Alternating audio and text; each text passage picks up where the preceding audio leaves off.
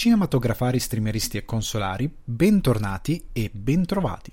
Quello che state ascoltando è un episodio speciale dedicato ai 25 anni di Remedy.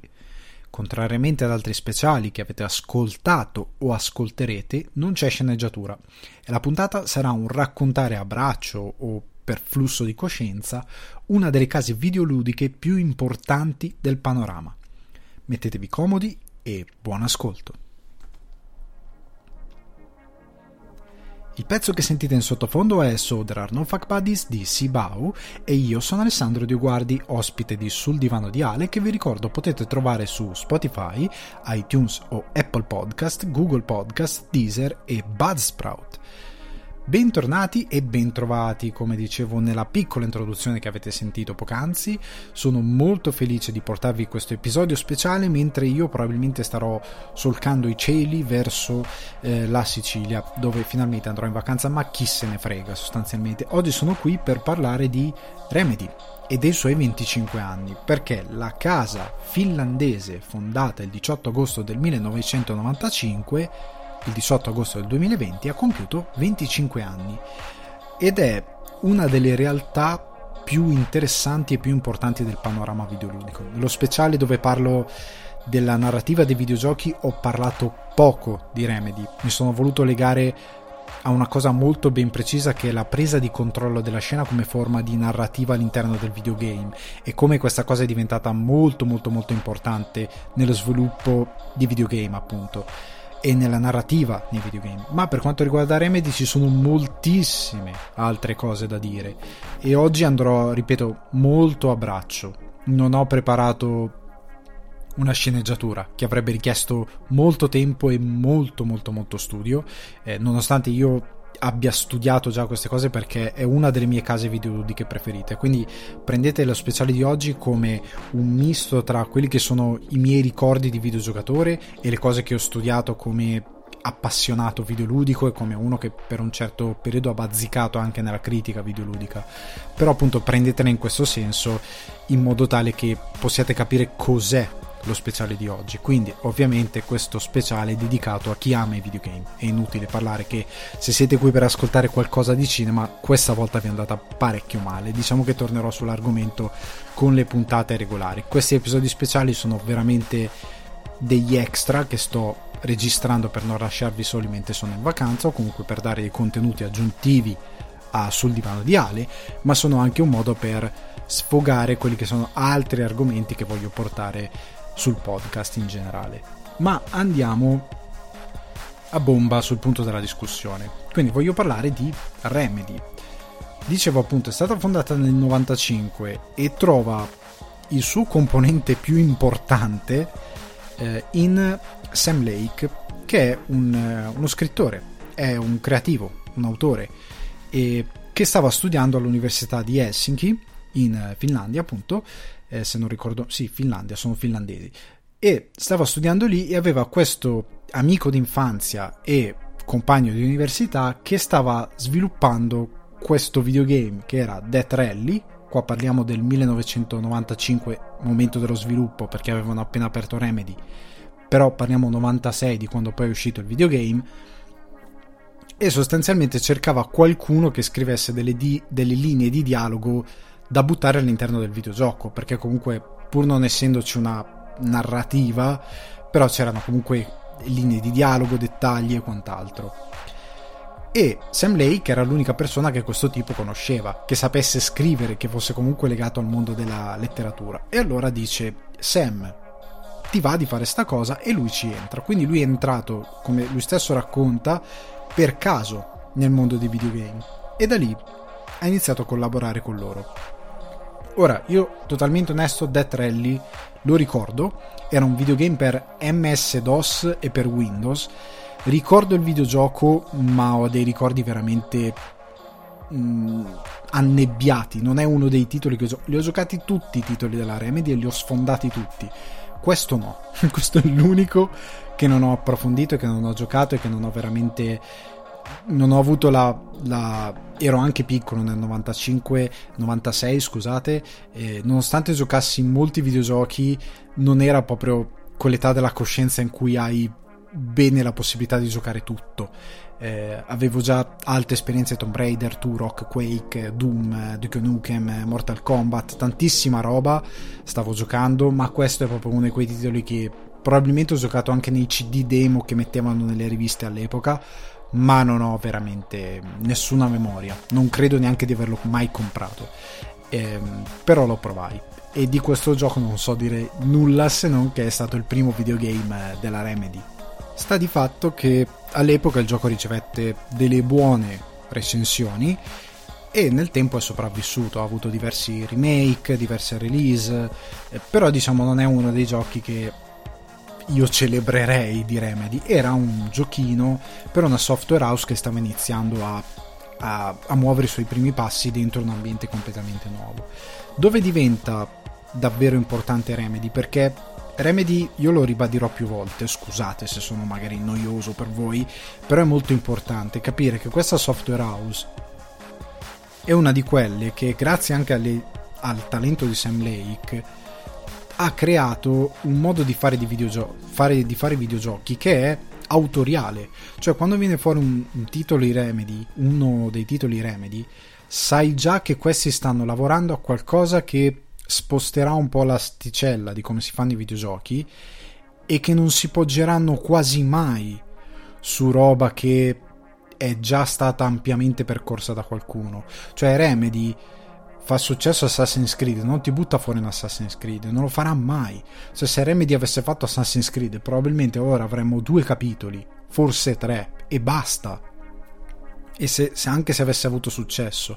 E sicuramente la storia non sarebbe andata a finire come è andata a finire e sicuramente avrebbero cambiato gameplay avrebbero cambiato, avrebbero cambiato scusate meccaniche di eh, gioco e quant'altro. Remedy è una piccola casa di sviluppo quasi indie per certi versi nonostante sia a tutti gli effetti una AAA ma che non sviluppa come una AAA cioè non è come GTA che, inve- che ha la possibilità di investire milioni, scommettere tutto, che anche lì è folle Rockstar, però ha un piano per spremere questo gioco per, come è stato per GTA 5, per quasi tre generazioni, anzi senza quasi.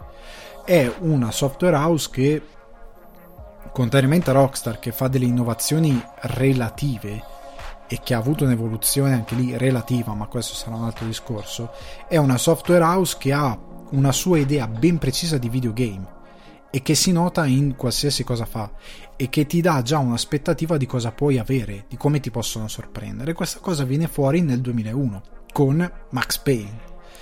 Max Payne all'epoca fu follia. Io mi ricordo che giocai eh, la demo e dissi questo gioco lo devo avere, assolutamente, perché eh, il titolo allora aveva questa cosa ecco, a livello di gameplay che già aveva cambiato il mondo del, del videogame, del bullet time, perché era uscito Matrix col bullet time, con quel rallenti, il proiettile, eccetera, eccetera, loro l'avevano messo in game. Modo, e questa cosa cambiava le meccaniche di gioco perché se, Max, se a Max Payne togli il bullet time, tu uccidi il gioco perché diventa un qualsiasi gioco in terza persona, spara tutto, come ne erano usciti 500 l'idea di avere questa meccanica bullet time che ti permetteva di cambiare le dinamiche di scontro era una cosa che non si era vista, che non c'era, oltre al fatto che aveva un minimo di fisica il videogioco e quindi ti dava una determinata soddisfazione nel, anche nell'utilizzare de, le armi eh, e aveva anche un effetto scenico perché tu saltavi nelle stanze in bullet time potevi sparare a 3-4 eh, scagnozzi o comunque nemici eh, alla volta e quando il tempo poi riprendeva ad andare come doveva andare, quindi a velocità regolare, vedevi tipo i nemici che saltavano, che schizzavano via, non in modo eccessivo, ma comunque che andavano al suolo, magari urtavano un oggetto o magari urtavano un altro modello e c'erano delle piccole interazioni. Questa cosa era grandiosa, aveva hypato chiunque perché non si era vista. Fino a quel momento, al 2001, gli FPS erano piuttosto standard, tra virgolette, cioè c'era da lì a poco sarebbe uscito Half-Life 2 che avrebbe cambiato per sempre gli FPS, introducendo una fisica mai vista, introducendo enigmi ambientali grazie alla fisica mai vista, con una sua idea di narrativa mai vista fino a quel momento e che sostanzialmente eh, cambiava anche come impatto visivo. Max Payne era più piccolo e soprattutto la cosa che aveva fatto Remedy che era molto molto ganza ed è grazie a Sam Lake che l'hanno fatta che avevano avuto la geniale idea che da lì sfrutteranno sempre e che poi mol- altri come solo credo Hideo Kojima e poi altri sono venuti a emulare molto dopo quel tipo di idea tutto quello che vedete nel gameplay di Max Payne è sostanzialmente diegetico alla narrativa nel senso anche il bullet time ehm, è inserito nel contesto non fantascientifico, ma comunque del genere del videogame, perché il videogame era sostanzialmente un noir hard boiled. Quindi il protagonista era tant'è che vengono citate molte, molte ispirazioni, era un po' alla Bogart, un po' eh, anche al il cinema eh, di Hong Kong, quel tipo di, di cinema che fondeva noir, poliziesco e che era anche d'azione che dove si spaccava tutto, infatti il numero di nemici è esagerato perché, perché deve essere così in quel tipo di racconto, l'azione è dinamica, un po' sopra le righe, pur non essendo ridicola mai, e, e soprattutto anche la narrativa, quello che era la narrazione di Sam Lake, come Sam Lake raccontava la storia, era di quello stampo. E, ed era fatto come una graphic novel per un'altra ragione che poi come espediente dirò fra poco. Però la parte principale, tornando al gameplay, ad esempio Max Payne, il bullet time in, in, in, quella situazione, in quel contesto, aveva perfettamente senso. Cioè non era una cosa... non è come è uscito Batman Arkham, vi faccio un esempio, è uscito Batman Arkham, c'è la modalità detective dove tu puoi vedere i nemici, battito e quella cosa lì ha senso perché è una funzione del cappuccio di Batman che in Hitman ci sia lo, l'istinto dell'assassino è una forzatura, è una grossissima forzatura, perché in un contesto che vorrebbe essere, tra virgolette, reale, come Hitman, quella cosa lì non funziona. Cioè, stai palesemente copiando una meccanica di gioco. È quasi quasi più accettabile in The Last of Us, perché tu semplicemente non è che vedi attraverso le pareti, ma senti i passi e quindi hai un'idea di dove sono i nemici, ma come si è visto anche in, game, in gameplay non è incredibilmente OP questa cosa, nel senso che se i nemici si allontanano di tot non li senti più, non li vedi più, puoi perdere traccia dei nemici. In, in Hitman quella cosa lì è molto OP, come in altri giochi. Eh, in Max Payne il bullet time ha senso perché è un racconto hardboiled poliziesco sopra le righe dove eh, ad esempio il fatto che lui prenda gli antidolorifici e che questi siano i tuoi medikit sostanzialmente ha senso lui prende gli antidolorifici perché sta sotto, sotto, antidolorifici, perché è depresso, perché hanno ammazzato la famiglia e quant'altro, perché sostanzialmente va in giro a sparare alla gente, si cura con quelli e ti ricaricano la vita. Anche il fatto che lui ehm, il suo modo di spostarsi di tra virgolette livello in livello, che è una cosa molto da videogame, ha un collegamento narrativo che è giustificato perché lui comunque sta facendo una indagine X e quindi ogni volta che scopre un tassello si sposta in una location diversa tutto quello che vedete, questa è una cosa molto bella, gli antidolorifici, il bullet time, tutto quello che vedete in un videogame Remedy, e questa idea è stata messa per la prima volta con Max Payne, per Remedy, e che poi pochi hanno copiato dopo, è contestualizzata con la narrativa. Non è una meccanica buttata lì perché va, funziona allora la facciamo anche noi. È tutto contestualizzato questa cosa tuttora molte software house non la fanno, buttano dentro funzioni perché le hanno viste a qualcun altro e perché vanno sostanzialmente. Magari rendono il gioco divertente, ma tu penserai tutto il tempo, ah, ma è come Batman Arkham. Che, che, ha regalato il, sistema, il combat system a un botto di videogame con la modalità detective e quant'altro. In questo caso no. Ne, chi ha copiato il bullet time? C'era un gioco di Matrix che aveva il bullet time e aveva senso perché era un gioco di Matrix ma rimane il fatto che non è stato mai bello, affascinante e divertente da giocare come Max Payne, perché Max Payne era incredibilmente divertente, io l'avrò finito 50 volte credo, mi piaceva proprio.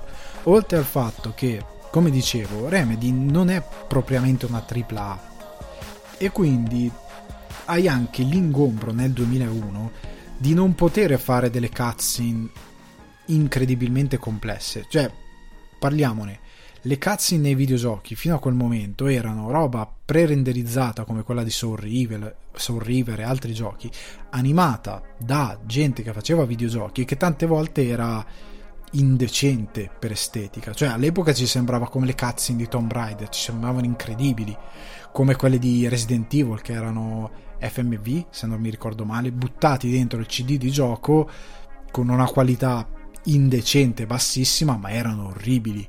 Erano veramente orribili, i personaggi si muovevano in una maniera indescrivibile, era tutto veramente posticcio e brutto.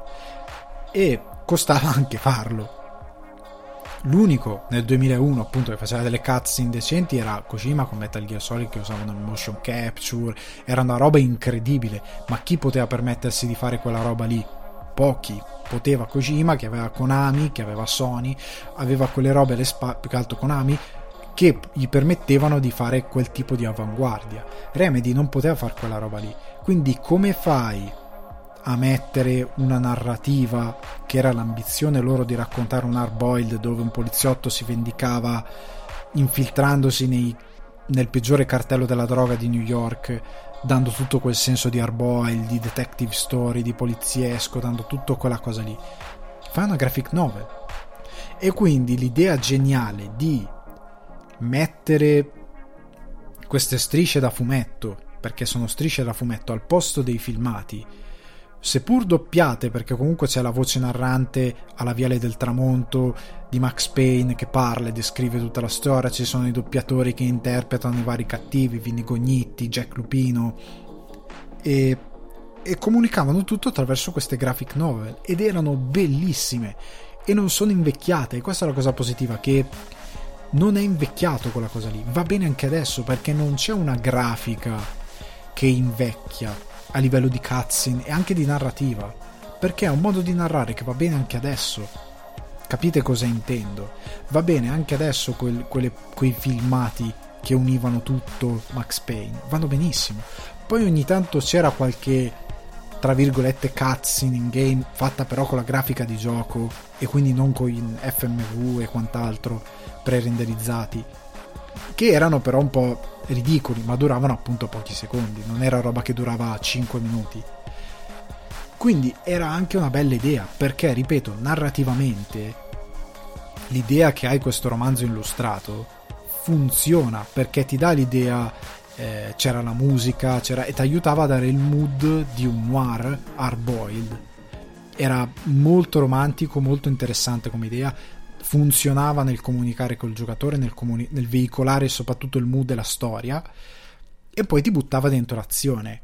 Era molto dinamica come scelta, era legata alla narrativa, non, era tutto ben incastrato, perché Remedy ha capito nel corso della sua storia che devi avere un'idea chiara di quello che stai facendo. E poi ne discuteremo con eh, Alan Wake, che è uno dei miei titoli preferiti devi avere un'idea ben chiara e ben precisa di cosa stai facendo, dove stai andando e cosa vuoi rendere. Devi ancorarti a quell'idea, studiata per bene, e da lì tutto il resto viene organico e naturale. E così fai un grande gioco. E Max Payne era un grande gioco per questo. Poi il mito del fatto che la faccia di Max Payne è Sam Lake, quindi lo scrittore e game director che si è fatto scannerizzare la faccia e l'hanno appiccicata su Max Payne che poi anche nel cutscene disegnato è sempre lui. Però ovviamente il doppiatore non è lui eh, perché ha un accento finlandese incredibile quando parla inglese inglese non inglesa e, e, però era, è diventata una cosa epica il faccione di Max Payne. Ed è stato un successo totale incredibile e ripeto è stato uno dei videogame che ho giocato di più in assoluto. Insieme ad Half-Life 2 in quell'anno lì io giocavo costantemente Max Payne, Half-Life 2, Metal Gear Solid 2 e Sons of Liberty e poi facevo il giro. Max Payne e Half-Life 2 a volte insieme in contemporanea perché avevo PC e PlayStation quindi di ah la versione PlayStation Max Payne ok ma non c'è. Cioè Max Payne è un gioco che andava giocato su PC su PlayStation per quanto iniziasse a esserci un gap perché PlayStation 2 era una macchina veramente ben sviluppata, però era, non era momento di giocare quel tipo di gioco su PlayStation, cioè i controlli non andavano bene per la PlayStation, tant'è che c'era la mira assistita e quant'altro. Era un gioco da PC, totalmente, e era fantastico su PC. Nel 2003 arriva Max Payne 2, The Fall of Max Payne. Allora, come si fa a fare un seguito di un gioco che ha funzionato così tanto? Remedy nell'arco di quei 2-3 anni, quindi dal 2001 al 2003, ha ribaltato eh, il motore di gioco di Max Payne, lavorando con che con l'Avoc, perché da lì era, era già uscito Half-Life 2 che aveva ribaltato gli FPS. Remedy ha detto noi non possiamo rimanere ancorati allo stesso gameplay, alla stessa estetica di Max Payne 1, dobbiamo fare qualcosa che dia ancora più dinamismo a questo videogame. E l'Avoc permetteva quella cosa. Quindi hanno mantenuto la formula dei filmati con la graphic novel e quant'altro, hanno mantenuto sostanzialmente il gameplay, ma il gameplay è diventato più interessante perché c'era appunto l'Avoc che dava una fisica che era molto inedita per quei tipi di videogiochi. Poi c'è stato anche un per 360 uscì eh, Stronghold col faccione di John, eh, John non mi ricordo, non mi sto, Dio mio, quell'attore incredibile, non me lo sto ricordando, però sponsorizzato da prodotto insieme a John Woo che sfruttava molto l'avoc, la distruttibilità del, del, dell'ambiente di gioco e quant'altro, però se quello esiste esiste anche grazie a Max Payne 2, parliamoci chiaro. Perché Max Payne 2 aveva una fisica che tu sparavi con una um, Desert Eagle a un personaggio, quello si faceva un metro di volo, soprattutto se gli sparavi in testa, perché magari se gli sparavi al petto faceva, faceva poco, se gli sparavi in testa questo volava tipo di, di, due metri per dire, anche col fucile a pompa. E quello che c'era mm, in, a schermo, scatole, scope, ehm, televisori, quanto, quanto c'era a schermo, era interagibile. E quindi se c'era questa scena all'inizio, tu sparavi a questo tipo, lui volava indietro, dietro di lui aveva dei cartoni e il modello andava in ragdoll, che all'epoca era una cosa, ora il, rag, il ragdoll è brutto da vedere, ora come ora, all'epoca no, all'epoca era una roba che dicevi ma questo è il futuro del videogame perché era fisica e non c'era la fisica fino a quel momento, fino a prima di Half-Life 1 quel tipo di fisica non esisteva. Quindi il modello volava in ragdoll, quindi senza vita, verso gli scatoloni e si distruggeva con dei scatoloni e gli scatoloni volavano in giro. E anche tu camminando per lo scenario potevi introppare nelle cose e anche far esplodere qualcosa significava rovinare una parte dello scenario o comunque causare dei danni che avevano un minimo di effetto, non incredibile, ma un minimo di effetto sul mondo di gioco. Questo ha reso Max Payne 2 la mia seconda eh, ehm, aiutatemi, addiction, nel senso la mia seconda eh, dipendenza totale a livello videoludico, anche quello lì l'avrò finito una cinquantina di volte. Ripeto perché la storia Sam Lake scrive benissimo, cioè a me piace tantissimo come scrive Sam Lake, come imposta le cose, le citazioni che fa, perché c'è tanto cinema e tanta letteratura suoi, nella sua scrittura. Però appunto ehm, è, è un titolo che davvero era affascinante. E la storia di Max Payne andava avanti molto bene, si concludeva molto bene, era molto affascinante. E aveva un tono davvero eh, drammatico, nel senso ti portava alle conseguenze dell'uno, oltre al fatto che il secondo capitolo non era una cosa buttata lì in cacciara come facevano molti videogiochi, come facevano i Tomb Raider, che sembravano non aver conseguenze. È una nuova avventura, vai! Era molto televisivo nel suo dire, nel senso brutto del termine, nel senso di è quasi scollegato, sì, va avanti, non c'era questa logica di creare un universo narrativo, ok? Invece Max Payne 2 ti faceva vedere le conseguenze di quello che succedeva dopo il primo ehm, e metteva Max in una nuova parte del caso di quello che stava succedendo nella sua Noir York City eh, che era New York, però lui ogni tanto la chiamava Noir York City, ed era fichissimo perché evolveva anche tipo Gianni eh, Gognitti cambiava un po' quello che era la sua presenza introduceva nuovi personaggi cambiava il personaggio di Mona eh, era molto stratificato come videogame ed era molto amaro anche perché non finiva mai nulla bene per Max Payne.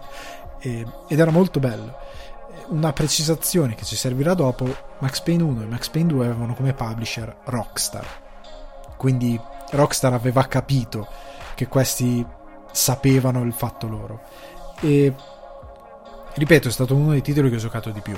Bellissimo. E secondo me se lo giochi ancora adesso eh, se andate a, a, scaricarlo c'è su Steam a pochi euro vi divertite. Cioè sì è, è indubbiamente invecchiato però vi divertite. Cioè è una cosa che molti videogame perdono col tempo la capacità di farvi divertire. È un gioco molto immediato. Ecco una cosa che si può dire di Rockstar che sarà comune poi andando avanti nell'evoluzione dei titoli che hanno fatto è che Rockstar fa come esattamente Hideo Kojima o come altri developer che hanno capito come fare dei videogiochi narrativi interessanti. Tu devi partire, soprattutto se vuoi renderlo divertente, da un genere primario molto quadrato e che arricchisci con delle piccole meccaniche di gioco legate alla narrativa e molto inserite, ripeto, nel contesto narrativo e di gioco. Il bullet time, eh, le dinamiche con gli antidolorifici, più che altro però il bullet time, la fisica Avoc perché comunque la sfrutti nell'idea che sia un gioco action. Max Payne è un, uno sparatutto in terza persona action. Basta, non ha ambizioni di diventare un di mettere un open world, di mettere sessioni di guida, tanti giochi dell'epoca avevano questa ambizione di fondere generi e fallire platealmente in tutti i generi che mettevano, o comunque di mettere 2000 generi dentro un videogioco, ma non svilupparne mai bene uno. Remedy prendeva, sceglie eh, coscientemente un genere, lo sviluppa bene basandolo sulla narrativa e te lo fa divertente, ti diverte giocare Max Payne. Poi ha una trama impegnata, interessante, con tante belle sfumature di intrattenimento ma il gioco in sé è divertente. Cioè, quindi ripeto, Max Payne 2, se lo giocate ancora oggi, è fighissimo. Vi divertite, anche se è un gioco che è invecchiato, indubbiamente. E dove c'è magari qualche piccola cutscene, tipo c'è una cutscene a un certo punto di Max Payne che arriva con la macchina dentro un, um, uno stabilimento è rigidissima con la macchina c'ha una, dei movimenti che mio dio un pezzo di legno su, che scivola sull'asfalto erano i limiti tecnici dell'epoca e di uno studio che non aveva le risorse di un grosso studio. E nessuno, tra l'altro, curava determinati dettagli all'epoca, eh? perché anche di giochi come Soldier of Fortune e quant'altro non avevano questo livello di dettagli della cura del mettere in scena determinate sessioni d'animazione, anche se piccole. Quindi era ben inserito nel contesto. Però, ripeto, è ancora divertentissimo. Contestualmente uscì un seguito qualche anno dopo per Xbox, perché ci furono dei problemi durante lo sviluppo tra publisher, eh, Microsoft e quant'altro riguardo Max Payne 3. Max Payne 3 poi finì in mano a Rockstar, è un gioco che è stato molto travagliato, all'inizio Remedy l'aveva preso in mano, poi non ne fu convinto, finì in mano a Rockstar e io lo consiglio per il gameplay. Ora, non vorrei ricordare male, non vorrei che fossero dei ricordi. Io lo giocai Max Payne 3 su Xbox. Mi fece schifo da morire per la narrativa, mi piacque molto per il gameplay. Il gameplay era divertente, era dinamico, sta- Rockstar era stata brava a evolvere quel tipo di gameplay che aveva sviluppato Remedy, aggiungere molta più distruttibilità del mondo di gioco. Il gioco è divertente. La narrativa, che è il pezzo forte Max Payne, fa schifo. È veramente perché Rockstar probabilmente Sam Lake ha dato delle indicazioni, non so quanto abbia scritto di quel gioco, però si vede secondo me che non è tutto pensato da loro, è veramente distrugge quanto successo in Max Payne 2, Max Payne 3 è proprio buttato a caso. E non è, non è veramente, non ha cuore, non ha il cuore di Max Payne, cioè non porta avanti quel personaggio, lo, lo fa un po' troppo, è un po' troppo stupido il Max Payne di quel terzo capitolo. Ed è davvero troppo ingenuo è, è in Brasile dopo essere andato via da New York per motivi veramente stupidi. È, è veramente un gioco debole debole proprio nella sua narrativa. Rockstar non sa scrivere bene le sue narrative anche Red Dead Redemption 2 è un gioco che è molto debole dal punto di vista narrativo. La gente si è sorpreso, il videogiocatore si è sorpreso di qualcosa che è una bella storiella, ma non è incredibile. Cioè ha dei grossi difetti nell'impostare il rapporto tra Arthur e mm, non mi sta venendo il Butch se non mi ricordo male. Il capo banda è veramente triste come è impostata la narrativa di quel gioco lì. È elementare e basilare. E è la stessa cosa Max Payne 3 cioè Rockstar non ha capito la bestia con la quale si stava confrontando e per me ha sbagliato. Ripeto è un videogame divertente ma non avendolo sviluppato Remedy è un videogame Rockstar pu- duro e puro vi consiglio semplicemente di provarlo perché è divertente se avete voglia o se vi rigiocate Max Payne però non, non, è, non, è, parte della poetica di Rockstar che invece nel 2010 fa uscire Alan Wake. Allora Alan Wake anche qui è abbastanza travagliato. Alan Wake era stato presentato alle 3 con un trailer anche bruttino però all'epoca capite che il livello dei trailer era cioè ah, non si neanche usava troppo fare i trailer. Eh, il primo a fare trailer è stato mi dispiace per alcuni che a quanto pare lo odiano però Kojima è stato uno dei primi a fare trailer perché aveva un'idea cinematografica e iniziava a fare una cosa che il cinema aveva iniziato a fare però sta di fatto che quel trailer era interessante ma non troppo convincente però loro trovarono comunque dei publisher e Microsoft fu il publisher di quel videogame. Il problema è che nel corso dello sviluppo loro erano partiti da quest'idea di ehm, raccontare la storia di un personaggio che uno scrittore che ha un blocco dello scrittore non riesce più a scrivere e rimane tra virgolette intrappolato in questo romanzo che lui stesso ha scritto e che inizia ad avere delle conseguenze sulla realtà a livello orrorifico.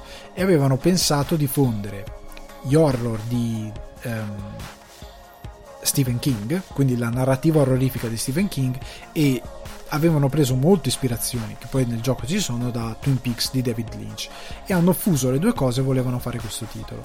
Il problema è che nel 2010 iniziava a diffondersi questa follia collettiva dell'open world tutti volevano l'open world, tutti, tutto doveva essere open world, tutto per anni e per anni ogni volta che usciva un titolo non c'era una testata videoludica che non buttasse la dichiarazione della software house che diceva ah eh, il nostro nuovo dico un titolo a caso Skyrim avrà una mappa 10 volte più grande di quella di Fallout.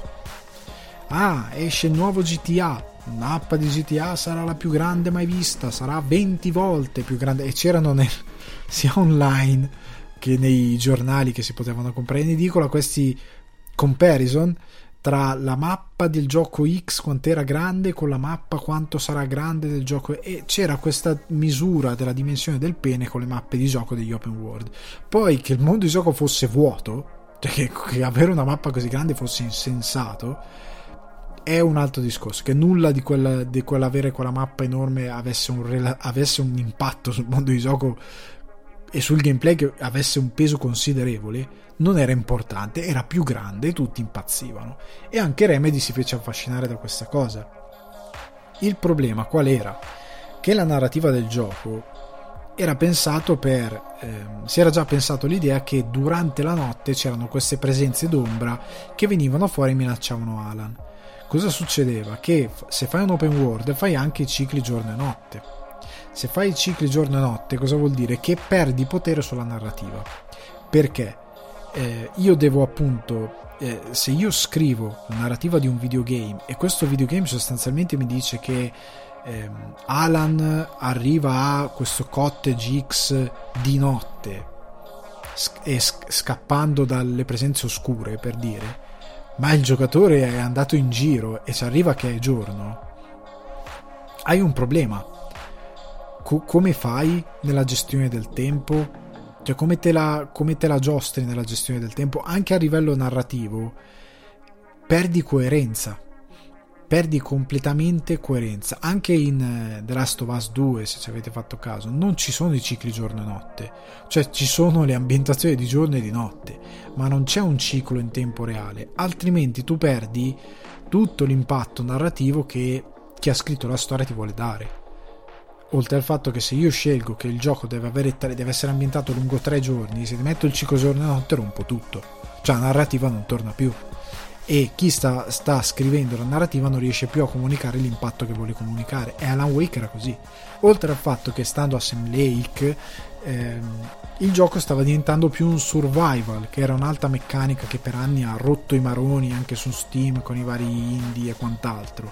Stava diventando un survival horror e questa cosa, cicli giorno e notte, survival horror, rompeva tutte le meccaniche di gioco perché cosa vuol dire? Che di giorno il giocatore si prepara per la notte, quando è la notte spacca tutto. Però il gioco perdeva appunto forza nel suo raccontare questa storia.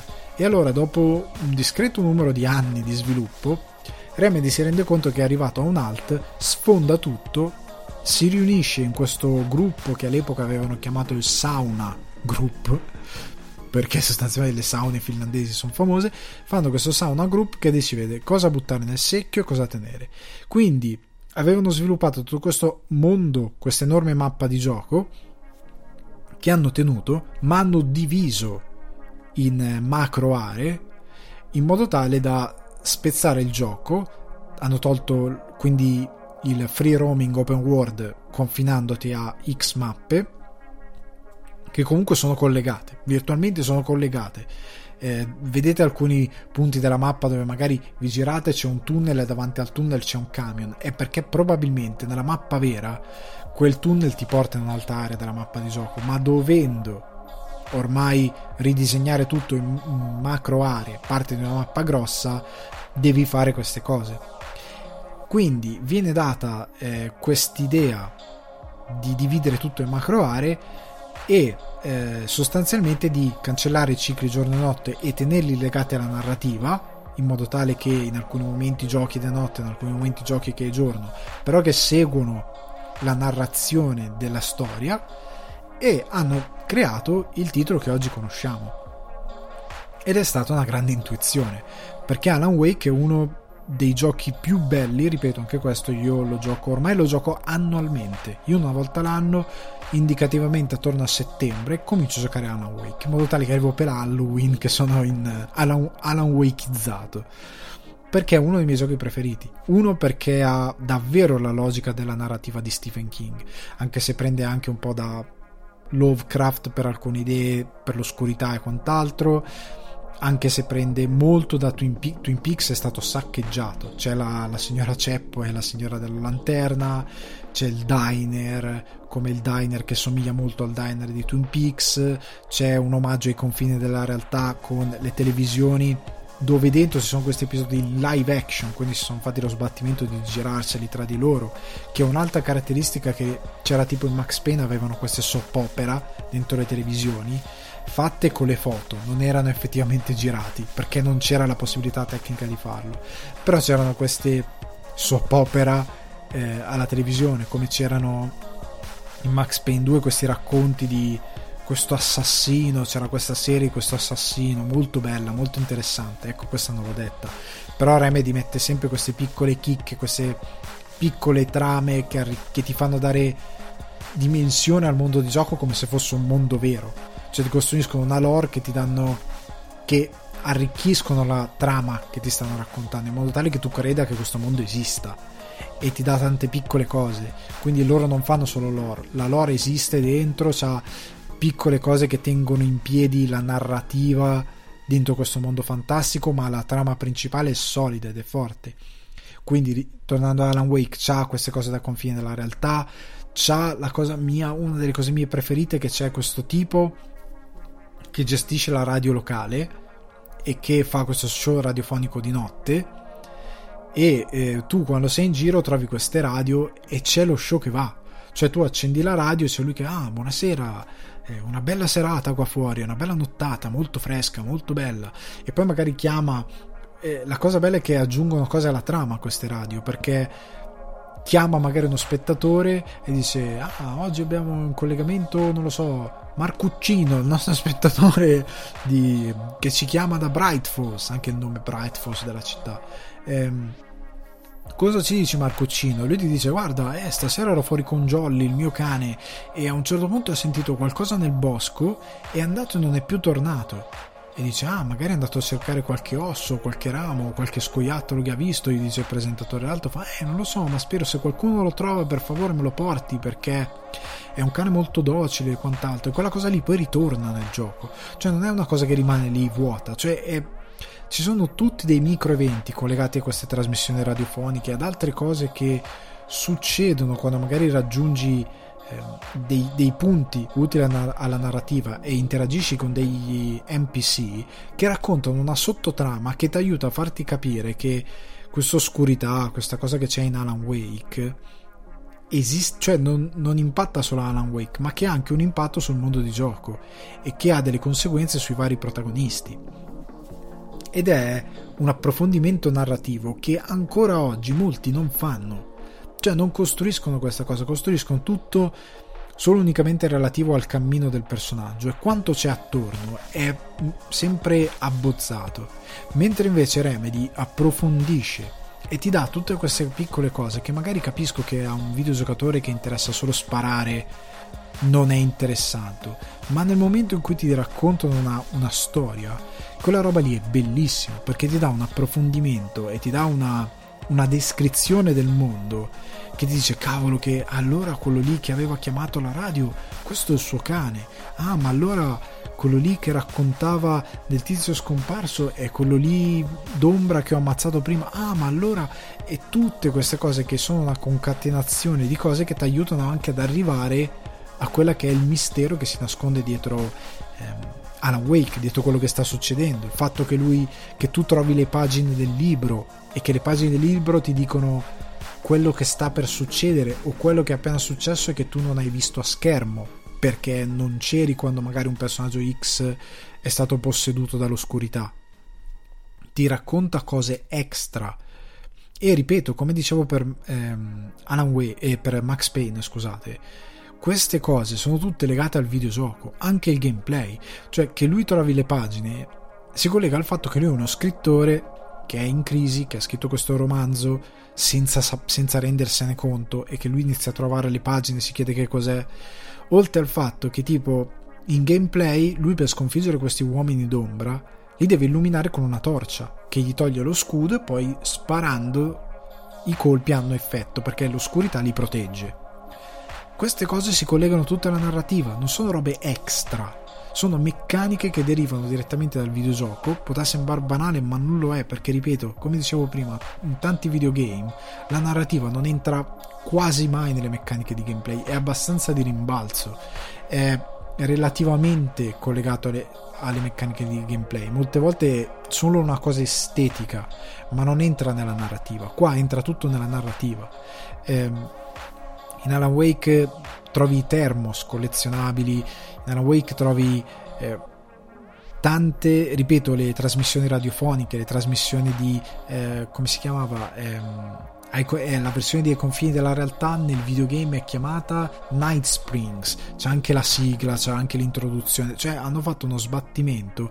Ah oltre al fatto che loro hanno questo gruppo che si chiama Poets of the Fall che ha scritto la colonna sonora è un gruppo finlandese di eh, Max Payne che sono presenti nel gioco con la loro voce, con la loro canzone, tipo in Max Payne 2 c'è un momento tu arrivi, sono due gangster che parlano e uno dei due vede un pianoforte e fa ah so, so sta canzone e si mette a suonare il tema di Max Payne al pianoforte. Ed è fichissimo. Eh, in eh, Alan Wake invece il gruppo è presente non solo con una canzone che fa da colonna sonora e che hanno fatto anche un video musicale a tema ma è anche presente con ehm, a un certo punto ci sono questi due rocker in pensione e completamente fuori di testa perché soffrono di demenza senile che sono in un manicomio tra l'altro. Questi due che a un certo punto sono collegati alla narrativa perché hanno scritto una canzone che ha a che fare con questa cosa dell'oscurità che c'è in questa cittadina. E tu a un certo punto vai nella loro fattoria e c'è la loro canzone che è fatta dai Poets of the Fall ed è fatta in modo specifico per il gioco e a un certo punto c'è questo palco e succede un casino. È tutto collegato alla narrativa è tutto diegetico per quanto riguarda gameplay storia ed esperienza di gioco. È molto profondo.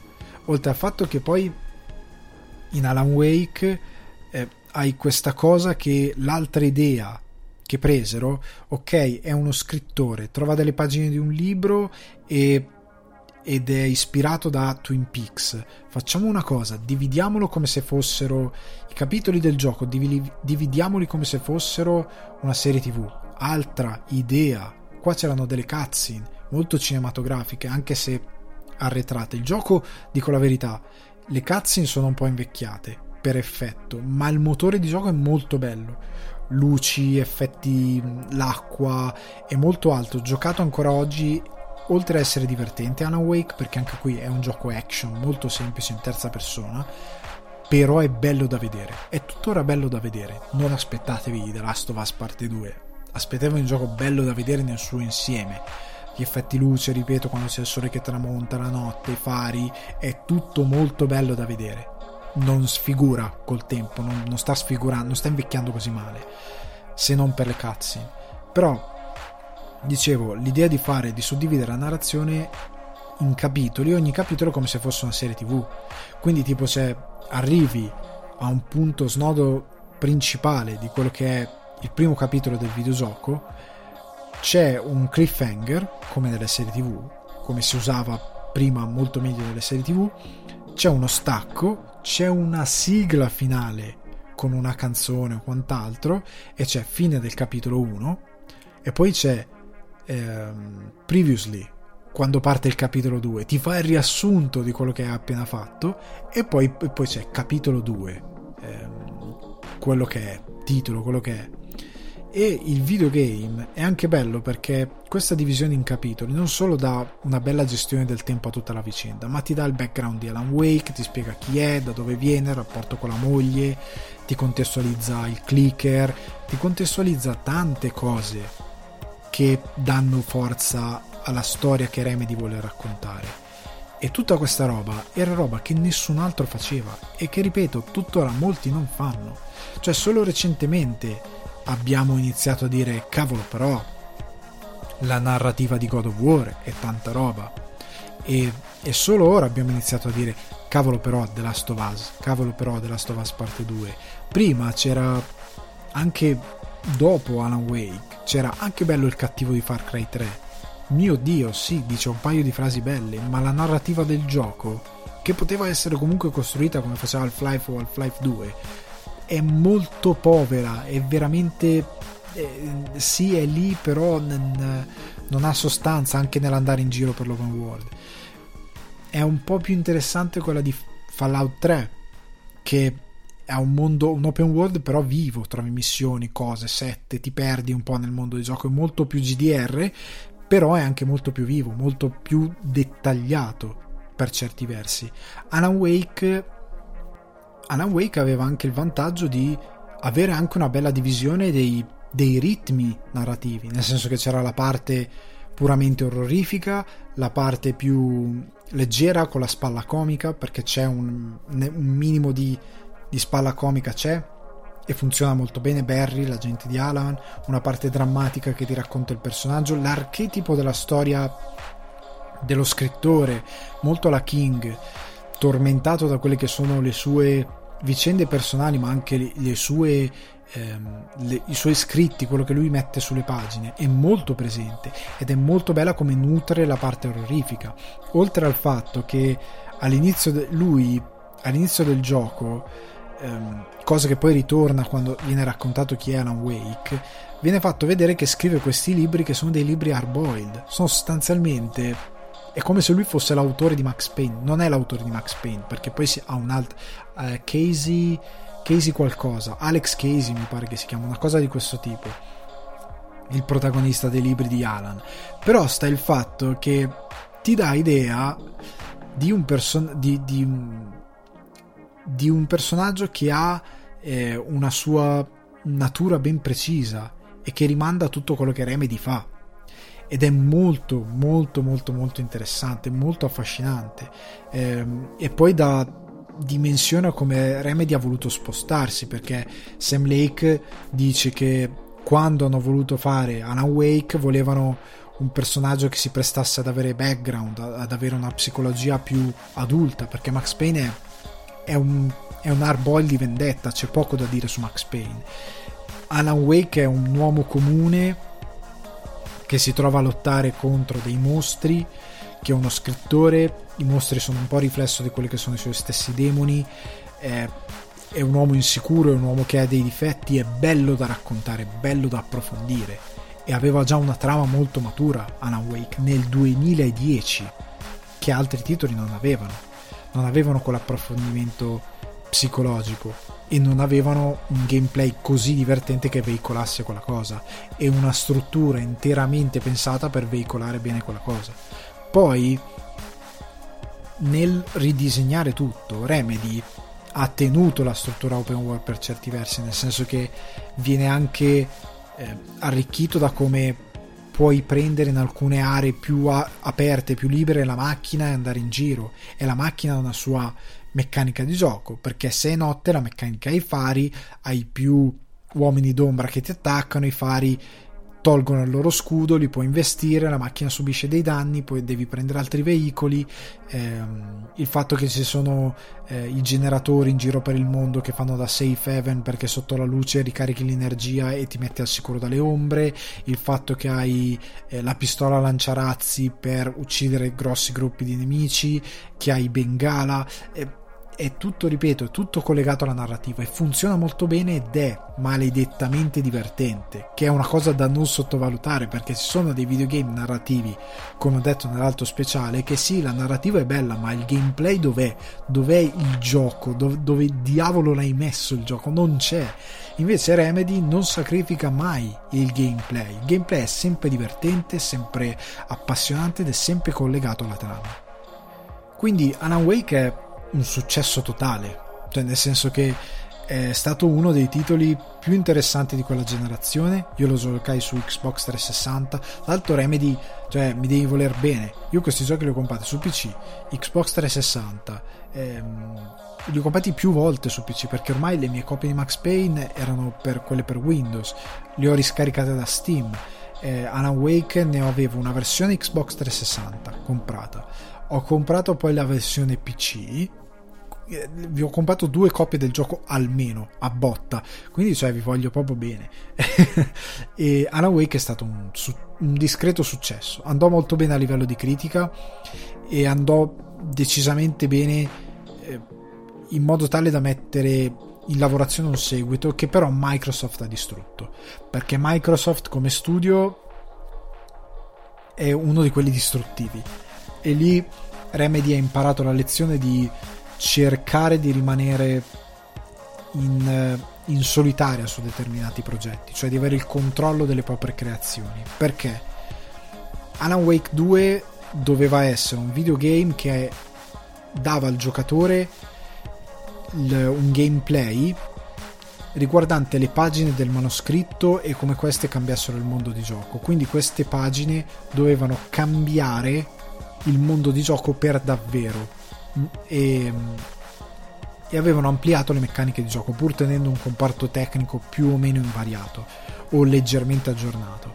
Alan, eh, Alan Wake 2 è arrivato a un punto di sviluppo tale da avere addirittura una demo che potete vedere online, non so se è ancora disponibile per il download, ma potete vedere i video online, ma non è mai arrivato a compimento, non c'è mai arrivato. Tant'è che l'unica cosa che ehm, Remedy fece anche perché non aveva i diritti di Alan Wake, li ha dovuti ricomprare recentemente da Microsoft, il che ha permesso una cosa che dopo discuteremo.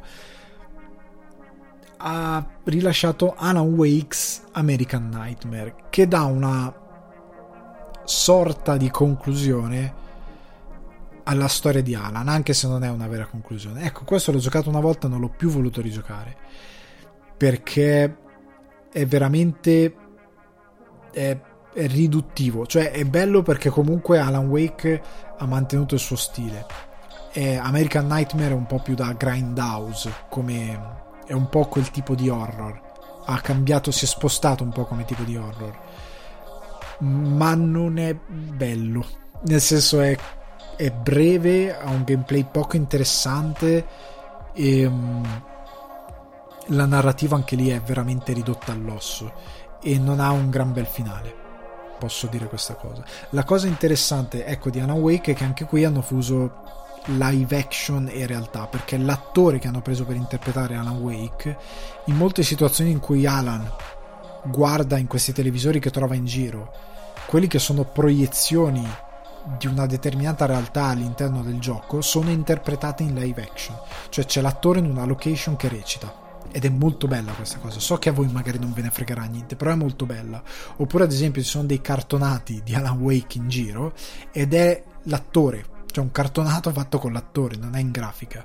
Come ad esempio nei flashback c'è Alan Wake ospite di un talk show ed è in live action sulla televisione di casa di Alan, non è una cosa fatta in grafica. Sono tutti modi di comunicare che Remedy sfrutta che sono molto intelligenti, molto appassionanti e molto belli. Sono per me degli approfondimenti incredibili e danno alla narrativa un qualcosa di di unico e che fanno solo loro e che poi riporteranno come ad esempio in Quantum Break. Anche qui prodotto da Microsoft più che altro distribuito da publisher Microsoft. Allora cosa dire di Quantum Break è il titolo che ho giocato di meno di Remedy. È quello che mi ha lasciato più non deluso ma perplesso. Nel senso che è stato un buon successo, anche qui non un successo stellare ma un buon successo. E ha rappresentato però un altro passo in avanti per quanto riguarda la logica di pro- produttiva di Remedy, nel senso che questa volta Remedy voleva fare un videogame che fondesse eh, live action e performance di attori. È una cosa, Quantum Break è del 2016, ecco, fate conto, è è andato di pari passo a ehm, Metal Gear Solid The Phantom Pain per idee come un po' ehm, ci è andato forse The Last of Us per certe cose anche se non ha mai sfruttato davvero gli, gli attori live action. E ora ci arriviamo perché? Perché nell'avere un cast di attori da riprendere in mock-up. C'era um, eh, Sean Ashmore che era, Sean Ashmore è quello che ha fatto eh, l'uomo ghiaccio nella serie del, um, degli X-Men. O ad esempio c'è eh, Aidan Gillen autore irlandese che ha fatto Dito Corto in Game of Thrones. Ehm, c'erano diversi eh, eh, ah Lance Reddick che ha fatto il è quello che fa eh, aiutatemi il um, mio dio il gestore dell'hotel Continental di John Wick è lui. Tutti questi attori famosi che fanno mock-up e che sono presenti all'interno del gioco perché i modelli hanno il loro volto, le loro fattezze e quant'altro e che hanno, portano la loro recitazione e quant'altro nella sceneggiatura di Sam Lake, ma sono anche presenti marginalmente in quello che è ehm, il mondo di, co- di, contro- di Quantum Break, scusate perché comunque la cosa particolare di Quantum Break, che è sostanzialmente questa storia di questo tipo che per fare dei viaggi nel tempo arriva a rompere il tempo e quindi chi entra in questa macchina assume dei poteri che gli permettono di piegare il tempo, una, una scelta che poi entra anche nel gameplay, come ho detto fino ad ora, e quindi tutto il gameplay si basa sul fatto che loro possono piegare il tempo, fermare le cose ed è divertentissimo il gameplay. Il gameplay è veramente anche qui è un action shooter in terza persona della, della gnagna però è sviluppato con delle meccaniche, come dicevo prima, piccole meccaniche ben studiate che entrano nel gameplay e lo arricchiscono e lo rendono maledettamente divertente. Quantum Break è maledettamente divertente. Quindi questa cosa del tempo, piegare il tempo, una storia anche ben scritta dei viaggi del tempo una di quelle che ho gradito di più. Tutta questa cosa entra con questi attori anche nella narrativa nel momento in cui Remedy decide che oltre alle cutscene, oltre a questo sis- sistema di scelte che hanno un impatto sulla trama e che non ho davvero testato fino in fondo, però ha dei, dei, un impatto su quello che poi succede nel videogame, un impatto vero fino a un certo punto, non, non davvero molto sviluppato.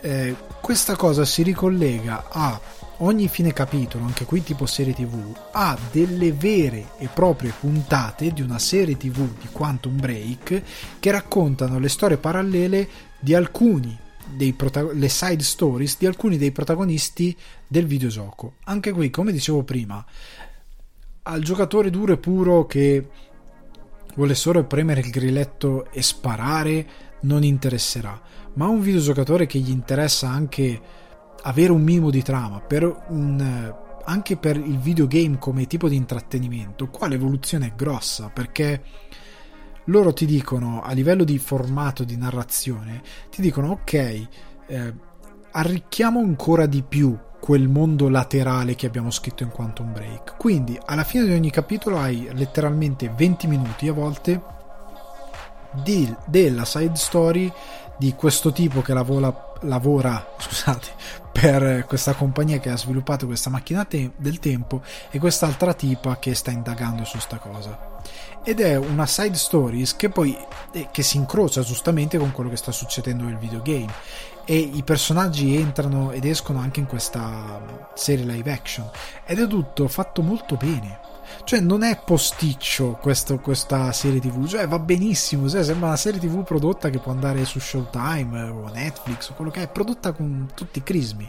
Non vi aspettate roba incredibile però è, è fatta bene anzi così così lo rigiocherò magari Quantum Break perché sono interessato a vederlo con un'ottica diversa a distacco di anni.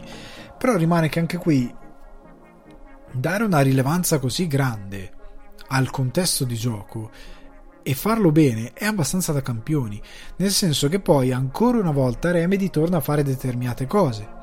In giro per la mappa di gioco ci sono questi televisori, pochi purtroppo. Nei televisori ci sono Sam Lake e quest'altra tipa che sono due agenti dell'FBI che stanno indagando su eh, Alan Wake, su quello che è successo e stanno indagando su altri eventi misteriosi e questo poi tornerà dopo e ci sono tanti elementi che arricchiscono non solo il mondo di gioco, ma anche quello che hanno costruito loro negli anni. Ehm, ed è molto affascinante.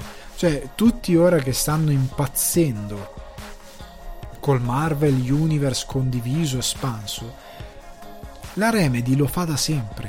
Nel videogame nessun altro ha collegato i, gio- i, loro giochi anche magari indirettamente così perché Max Payne è relativamente collegato a Alan Wake. Cioè è mancato forse il coraggio un po' di dirci che in verità Max Payne è frutto dell'immaginazione di Alan Wake. Hanno detto che Casey Alex Casey mi pare come dicevo prima però non ti hanno detto guarda è proprio Max Payne. Potevano farlo non l'hanno voluto fare però ti stanno dicendo che Alan Wake esiste nel mondo di Quantum Break. E questa cosa è fighissima. Ti fanno capire più o meno che c'è ancora qualcosa sotto la cenere. E questa cosa sotto la cenere non hanno potuto svilupparla perché era tutto in mano a Microsoft. E dopo, quando hanno ricomprato i diritti, oltre al forse volerci fare una serie TV, a quanto pare, ci vogliono fare un'esp- anzi ci stanno per fare perché sta per uscire in questi, questa settimana un'espansione che darà un incrocio ad Alan Wake con il prossimo gioco che discuteremo è una roba grandiosa, cioè una roba che non c'è in un altro gioco. Capite? E, e, e Quantum Break è un buon titolo, è davvero un buon titolo, ripeto, è divertente da giocare, le abilità, anche qui l'albero di abilità, non vi aspettate una roba incredibilmente complessa, cioè Remedy non fa mai una roba super RPG dove devi perdere ore di gioco, che non è un difetto, è semplicemente una diversa caratteristica perdere ore di gioco, a capire come incrociare le abilità, come farlo bene, cosa sviluppare prima, cosa sviluppare dopo. Remedy è molto diretta. Albero di abilità molto semplice, cresce queste cose, vedi tu come giostrartelo, come equilibrartela, ti, come, in base a come giochi tu, cosa ti interessa fare prima, cosa ti interessa fare dopo sono molto diretti. Deve essere diretto, intuitivo, deve essere action e tu ti devi divertire. E poi la storia, quelle poche meccaniche che mettiamo arricchiscono tutto. Ed è così. Quantum Break è semplice nelle sue meccaniche, ma sono ben bilanciate e ben strutturate. Il gioco è cotto e mangiato, te lo mettono in mano, impari nelle prime ore di gioco e è morta lì. Ok, sei a posto, vai, divertiti. Ed è, io lo apprezzo onestamente. È, odio quando un gioco mi prende troppo tempo ad approfondire delle meccaniche che poi mi distraggono da quello che il gioco vuole dirmi e vuole farmi giocare dove devo ricordarmi 2000 combinazioni di tasti. Non, ripeto, non è un difetto. È ovvio che se stai giocando Final Fantasy o Dark Souls e c'è la spada di livello così che fa questo, che fa questo danno, se io sfrutto le anime per fare questo level up in questo modo, posso sfruttare di più queste armi con le quali mi sento più a mio agio. Quello è bene che ci sia, è un tipo di gioco diverso ma per quanto fa Remedy, se tu vuoi avere una narrativa così bella, così appassionante, così forte e vuoi essere catapultato dentro quel mondo in modo efficace e in modo che tu ti possa divertire, il gameplay deve essere sì evoluto in alcune meccaniche, ma deve essere semplice, immediato e intuitivo, che non vuol dire che è stupido, non vuol dire che è noioso, vuol dire che l'albero dell'abilità è semplice, lo apprendi molto velocemente, vuol dire che il gameplay prendi mano in quelle che sono le sue meccaniche, le sue dinamiche nell'arco di 3-4 ore e non nell'arco di 20 per dire per un esempio assurdo. È, è tutto deve essere tutto molto intuitivo. Oltre al fatto che una cosa che tipo scordavo di Alan Wake e che poi si ripete anche negli altri giochi e che è invidiabile e che tipo Naughty Dog non ha saputo fare nel suo primo The Last of Us è di mettere un tutorial che molti ci hanno provato, anche The Witcher ci prova, ma non ci riesce secondo me. Un tutorial di gioco che non sia incredibilmente tediante per il giocatore. Questo è anche un problema di quando hai delle meccaniche molto complesse. Alan Wake si apre con un incubo. Alan è con lui che ti racconta iniziò tutto con un sogno. Stavo e, e parte eh, stavo guidando sulla strada costiera e parte con i primi 5-10 minuti di gameplay che sono il sogno di Alan, ma che ti introducono uno alla narrativa. In 5 minuti ti introducono alla storia di Alan, nonostante poi ci sia un vero prologo narrativo che ti spiega bene e che è comunque giocabile. Non è ma- Remedy non ti lascia mai 20 minuti seduto a guardare la cutscene. Non che sia un difetto, ma Remedy punta anche a quel tipo di immediatezza per certe cose. In Alan Wake attraverso il sogno che tu giocavi imparavi che ci sono dei collezionabili come il Thermos che ci sono come funziona l'attacco delle, degli uomini d'ombra ed era tutto narrativa. Non c'è il tutorial noioso che ti deve insegnare la schivata è tutto molto organico nella tua esperienza di gioco. Dura pochi minuti e va benissimo sei pronto, vai. Il resto lo imparerai per, per intuizione perché è tutto collegato a queste piccole meccaniche che abbiamo di base. Mi rendo conto che The Witcher 3 è più complesso per certe cose, ma mi rendo conto che non puoi farmi camminare un'ora e un quarto per imparare come si gioca. Nel senso, devi essere più spedito. E della Stovaz uguale, non mi puoi fare quell'incipit così pesante per le meccaniche di gioco. Cerca di rendermelo più diegetico all'interno della mia esperienza. Cerca di costruirmi delle situazioni che mi mettono nello, nell'ottica di dover utilizzare quelle, quelle skills di gameplay in modo che io le possa eh, esperienziare con la narrativa e col gioco che vanno. Ok? Non so se mi sono spiegato, magari sono stato un po' confusionario. Però Ramedy lo fa molto bene questa cosa. Tornando invece a Quantum Break, lo consiglio, anche qui è divertente, giocateci, la storia è affascinante, ben scritta, non è la miglior storia di Remedy, però è comunque affascinante, è molto bello per l'esperimento, per i personaggi famosi, per gli attori che ha buttato dentro, che fanno il loro dovere, ma se devo mettere un downside eh, a questo titolo, a Quantum Break, eh, devo dire che l'esperimento narrativo della serie tv, per quanto interessante, non è così riuscito.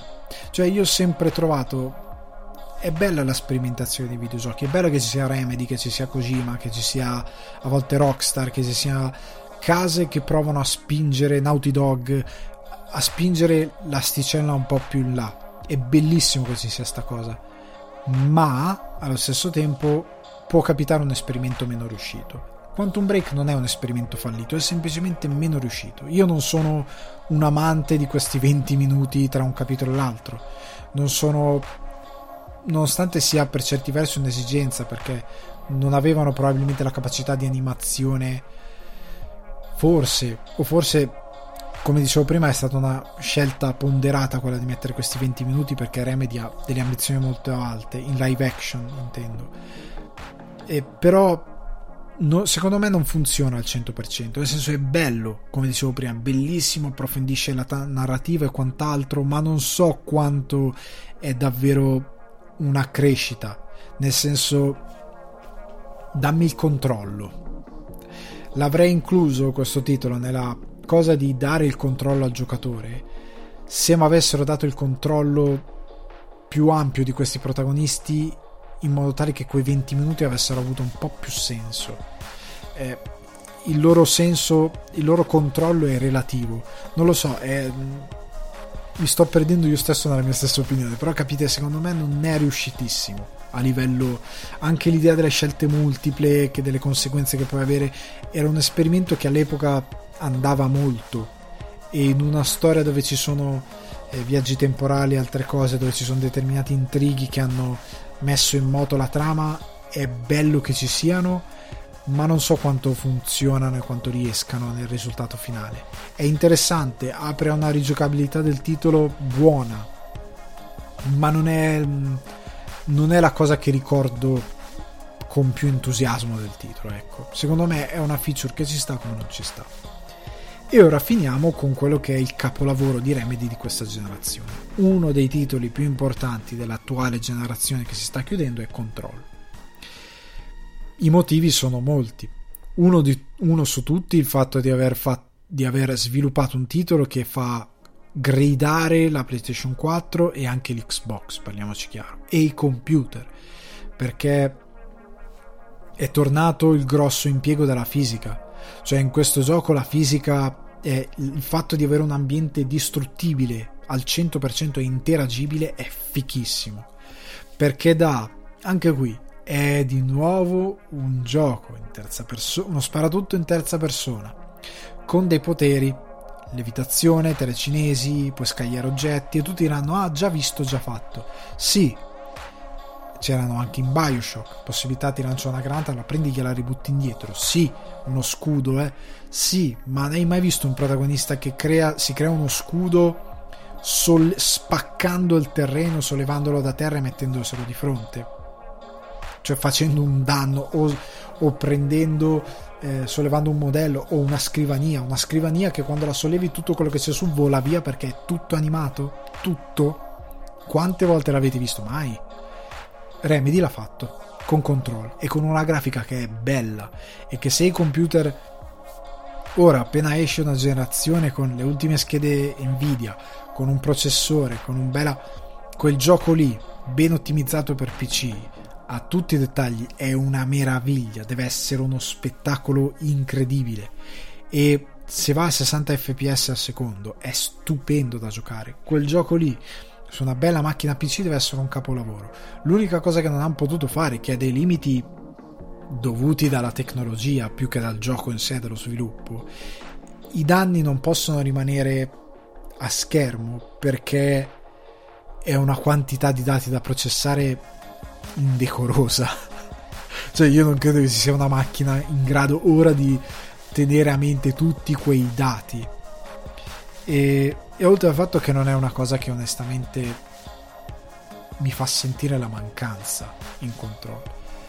Però Remedy ha preso il suo action sparatutto in terza persona e ci ha aggiunto questa cosa straordinaria. L'idea di usare la telecinesi per praticamente schiantare un nemico contro una fila di scrivanie e volano sedie, i, fogli, i singoli fogli di carta sulla scrivania, vola tutto, tutto è interagibile, tutto. tutto quello che c'è a schermo interagibile, le colonne, ti serve un pezzo da lanciare, tu puoi lanciare tutto ai nemici con la telecine, tutto, una lampada, una sedia, c'è una colonna di fianco a te, usi la telecinesi, spacchi un blocco della colonna e glielo lanci. E i danni cambiano in base a quello che gli lanci. È straordinario. È uno dei giochi che mi ha divertito di più. Molto più di The Last of Us Parte 2, molto più di God of War 4. Control mi ha divertito molto di più. Alcune cose God of War mi hanno tediato. Cioè il solito hack and slash, parliamoci chiaro. Solito, non aggiunge granché con le abilità, è un gioco abbastanza vecchio per gameplay. Invece Control è proprio moderno, è nuovo, è dinamico, è bello, è divertente. Anche il fatto di avere quest'arma, che non è un'arma normale ma che ha proiettili infiniti e che ha diverse modalità di fuoco che le puoi combinare con i poteri è fichissimo. Anche qui è molto semplice l'albero dell'abilità è semplicissimo. Il sistema col quale ti ricarichi la vita è tutto molto semplice è anche molto io sono morto un botto di volte in controllo. Cioè quando i nemici sono tanti e ti prendono ti fanno un, un nano grosso come una casa se non sei bravo a spostarti, a essere dinamico, a sfruttare i poteri, se non stai attento, prendono molto facilmente il sopravvento. Sono molto infami anche il tipo di nemici, come si, eh, si giostano, come si creano. È molto bello. Ha un gameplay solido, ben fatto, non perfetto, ha delle piccole imperfezioni, ma è divertentissimo. È la cosa più divertente, più tecnicamente strabiliante che ho visto su questa generazione. Ed è uno dei videogiochi più strabilianti che abbia mai giocato, sia per impatto estetico che per proprio cavolo game design. Perché faccio un piccolo passo indietro dalla storia per spiegarvi il game design.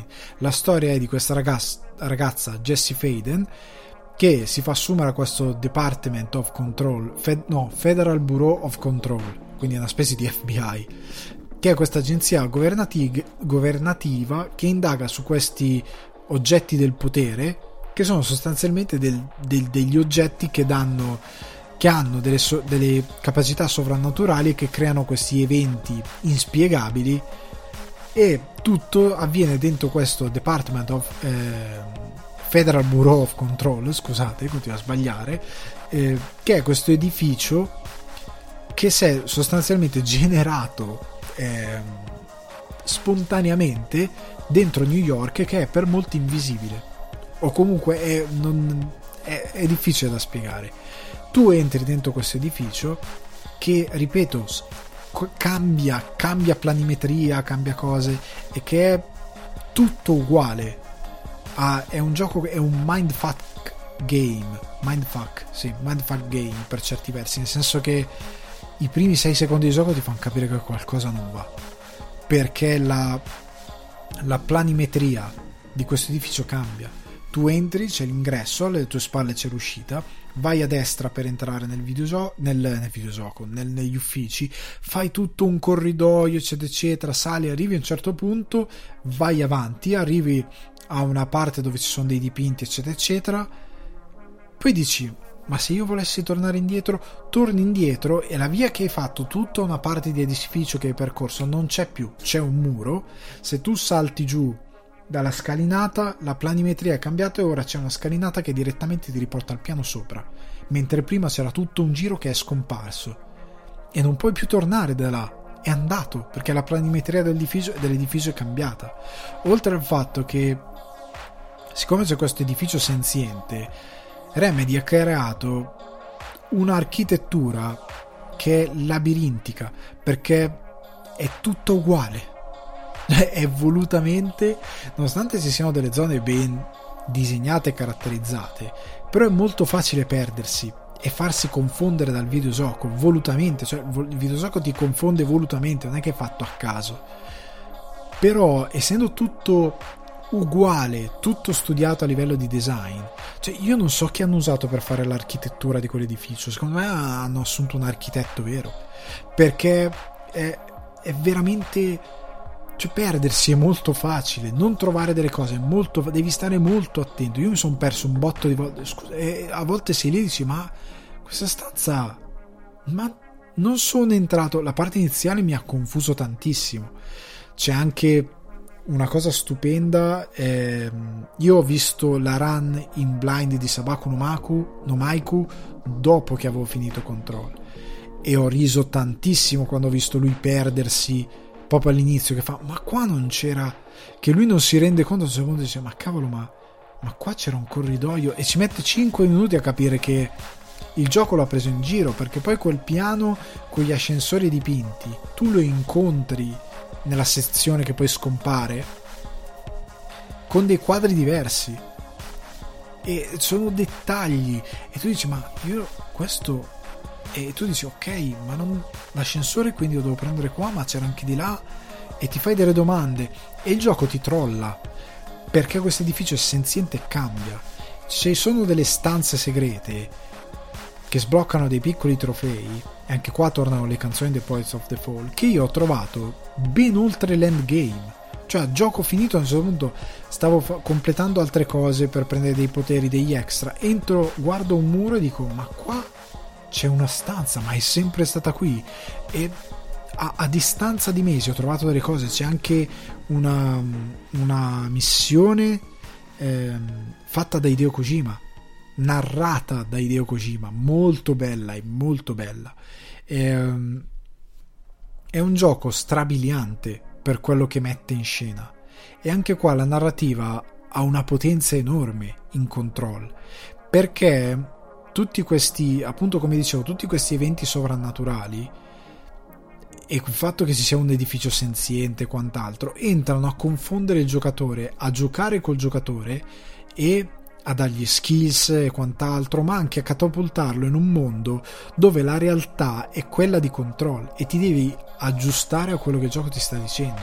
Ed è bello come tu in giro trovi dei documenti che in altri, in altri giochi sarebbero solo lore, cose extra. Qua trovi dei documenti dove c'è tipo un memo del memo per il Dipartimento delle Risorse Umane dell'impiegato X che dice non ne posso più, anche questa settimana il bagno del secondo piano si è spostato perché l'edificio è senziente e non ne va, basta. E, um, agenti che si lamentano perché alcune sezioni sono pericolose, sono rimasti intrappolati, alcuni sono morti. E ti dice delle cose che sono per certi versi comiche, per certi versi ti fanno paura. Trovi documenti di questi ehm, oggetti del potere che si collegano ad Alan Wake. C'è un botto di roba segreta che se non esplori bene non trovi e che si collega ad Alan Wake che ti, ti fa dire che Alan Wake esiste nel mondo di Control e quell'oscurità, quel, quel, quell'orrore è stato generato da un oggetto del potere molto specifico che ha reso reale quella cosa. È bellissimo, come è bellissimo, com- senza fare spoiler, il fatto che trovi, eh, a un certo punto trovi uno che deve, deve, guardare il suo compito è guardare questo oggetto del potere perché quando nessuno lo guarda questo fa cose ed è pericoloso. È un, c'è tutta una parte un volta di contenimento dei, dei, vari oggetti del potere. Tu trovi questo che fa ti prego manda qualcuno a darmi in cambio perché mi hanno dimenticato qui. E, e poi succede una roba orribile. È bellissimo è stupendo è pieno di narrativa che arricchisce quello che succede. Oltre al fatto che anche qui il gusto per il live action, tutta una grossa parte narrativa è raccontato da questo scienziato che si è messo a studiare gli oggetti del potere per trasformarli in armi per il, per il bureau del control, ehm, che praticamente è, ci sono queste registrazioni a nastro in pellicola che vengono proiettate ogni volta che le trovi e c'è lui che parla. In live action, è l'attore vero che parla. E quindi hanno preso lo sbattimento di fare questa cosa, come hanno preso lo sbattimento di fare uno show per bambini super creepy con delle marionette, con delle vere marionette. E anche quello in live action, cioè l'hanno girata questa cosa, l'hanno scritta, l'hanno girata e l'hanno doppiata. E è fantastico, cioè è una delle robe più belle e divertenti che abbia visto in un videogame. E Remedy continua a condire il mondo di gioco di cassette audio e quant'altro. Forse l'unica, l'unica cosa che potevano curare di più è che alcune cutscene relative ad alcuni personaggi sono praticamente dei piccoli loop di loro in penombra che fanno delle piccole azioni, però questi loop durano 10, 10, secondi massimo e quindi magari un messaggio di due minuti tu vedi questo loop che gira di 10 secondi massimo visivo e te lo riguardi x mila volte cioè x mila te lo riguardi 5-6 volte. È un nastro ok però avrebbe fatto piacere magari avere qualche azione in più in modo tale da rendere questi personaggi questo loop meno noioso anche se tu devi solo ascoltare però ce l'hai lì lo guardi. Eh, però comunque il fatto che l'abbiano pensato è, è davvero affascinante. È, è, comunque fatto bene perché è un loop fatto con gli attori in live action anche qui. È pieno di narrativa. Quel gioco ed è tutta narrativa bella, affascinante e che ha creato un mondo davvero inedito per i videogame. Io raramente ho visto una cura così ampia e che mi abbia appassionato a un gioco che è al contempo anche molto divertente da giocare. Ripeto, i, i, vari indie game, come dicono lo speciale sulla narrativa dei videogiochi, che si sono messi a sviluppare ehm, i vari eh, titoli come eh, What Remain of Edwin, Edwin Finch, scusate, o The Vanishing of Ethan Carter, o altri titoli che sono anche To The Moon, che è molto bello. C'è un lato artistico molto ampio, ma sono eh, romanzi interattivi, cioè di videogame c'è poco, se non nulla. Control ha una narrativa spaziale che questi videogiochi per, tante, per tanti versi si sognano ed ha un gameplay divertentissimo, cioè è una fusione ottimale di gameplay e narrativa. Ed è una roba che non fa nessuno e che rende Remedy unico e dei campioni in questo. E Control è il gioco che vi consiglio assolutamente. Cioè, di tutti quelli che vi ho detto, vi riconsiglio tutti, ma Control dell'attuale generazione è quello che vi consiglio più di tutti. Se non l'avete giocato e magari volete aspettare la nuova generazione e giocarlo, giocare il porting che faranno, quello che volete, ok, però recuperatelo. Perché questi devono. hanno vinto un sacco di premi, hanno fatto successo, sì, però questi devono veramente guadagnare tanto. Io spero che facciano un botto di, un botto di soldi ancora di più sulla nuova generazione con Control perché è un titolo completo, formidabile, eh, divertente, eh, che ha una cura in tutto veramente grande. Ripeto, ha dei piccoli difetti, ma nel complesso sono dei difetti che non gli danno 10 al gioco, ma gli danno 9. Cioè, nel senso, stiamo parlando di un titolo che è comunque un capolavoro della generazione ed è un titolo che fra 10 anni si dirà cavolo, però come ha spaccato Control in quel periodo storico nessun altro è quel tipo di videogame è veramente potente e il fatto che qua Remedy si sia evoluta al punto tale da avere dei, dei, degli attori che fanno mock-up e che sono presenti bene dettagliatamente nel titolo, nelle loro movenze, nel loro doppiaggio, rende ancora più onore a quello che hanno fatto perché a questo punto l'idea di inserire parte di live action e integrarlo bene nel gioco dà non più il valore di abbiamo dei limiti tecnici e facciamo questa cosa, ma abbiamo delle ambizioni alte e contestualizzando determinate cose facciamo tutte e due. E ti diamo qualcosa che è insostituibile. Perché se prima era un po' palese un po' posticcia il fatto di mettere cose reali per quanto simpatico fosse qua si fondono bene le cose. Cioè, tu stai comunque vedendo, quando vedi il tipo, lo scienziato che ti spiega determinate cose dei oggetti del potere e quant'altro, stai comunque riproducendo una pellicola. Che lui sia in live action non è un problema. Cioè, va bene. Stai comunque riproducendo una pellicola. Ok? Non stai interagendo con un NPC che è in live action. Quello sarebbe orribile e per diversi motivi. Stai riproducendo una pellicola. Quando ascolti un nastro e ti danno il live action dell'attore che sta in quel loop di 10 secondi, va bene perché tu stai ascoltando il nastro, quello è un extra. Il resto, comunque, le cutscene sono tutte fatte con la grafica di gioco, tutto fatto in game. Non c'è. Ehm, non ti spezza il fatto di avere determinate cose in live action, va benissimo. E Control ha anche il preso di essere longevo grazie ai molti segreti da scoprire che portano a essere scoperti suscitando curiosità nel giocatore. I documenti sono tanti da leggere, ma se avete la pazienza di, leggere, di leggerli ti danno delle cose aggiuntive, ti, a volte ti spiegano come sconfiggere determinati oggetti del potere che incontrate nel corso dell'avventura.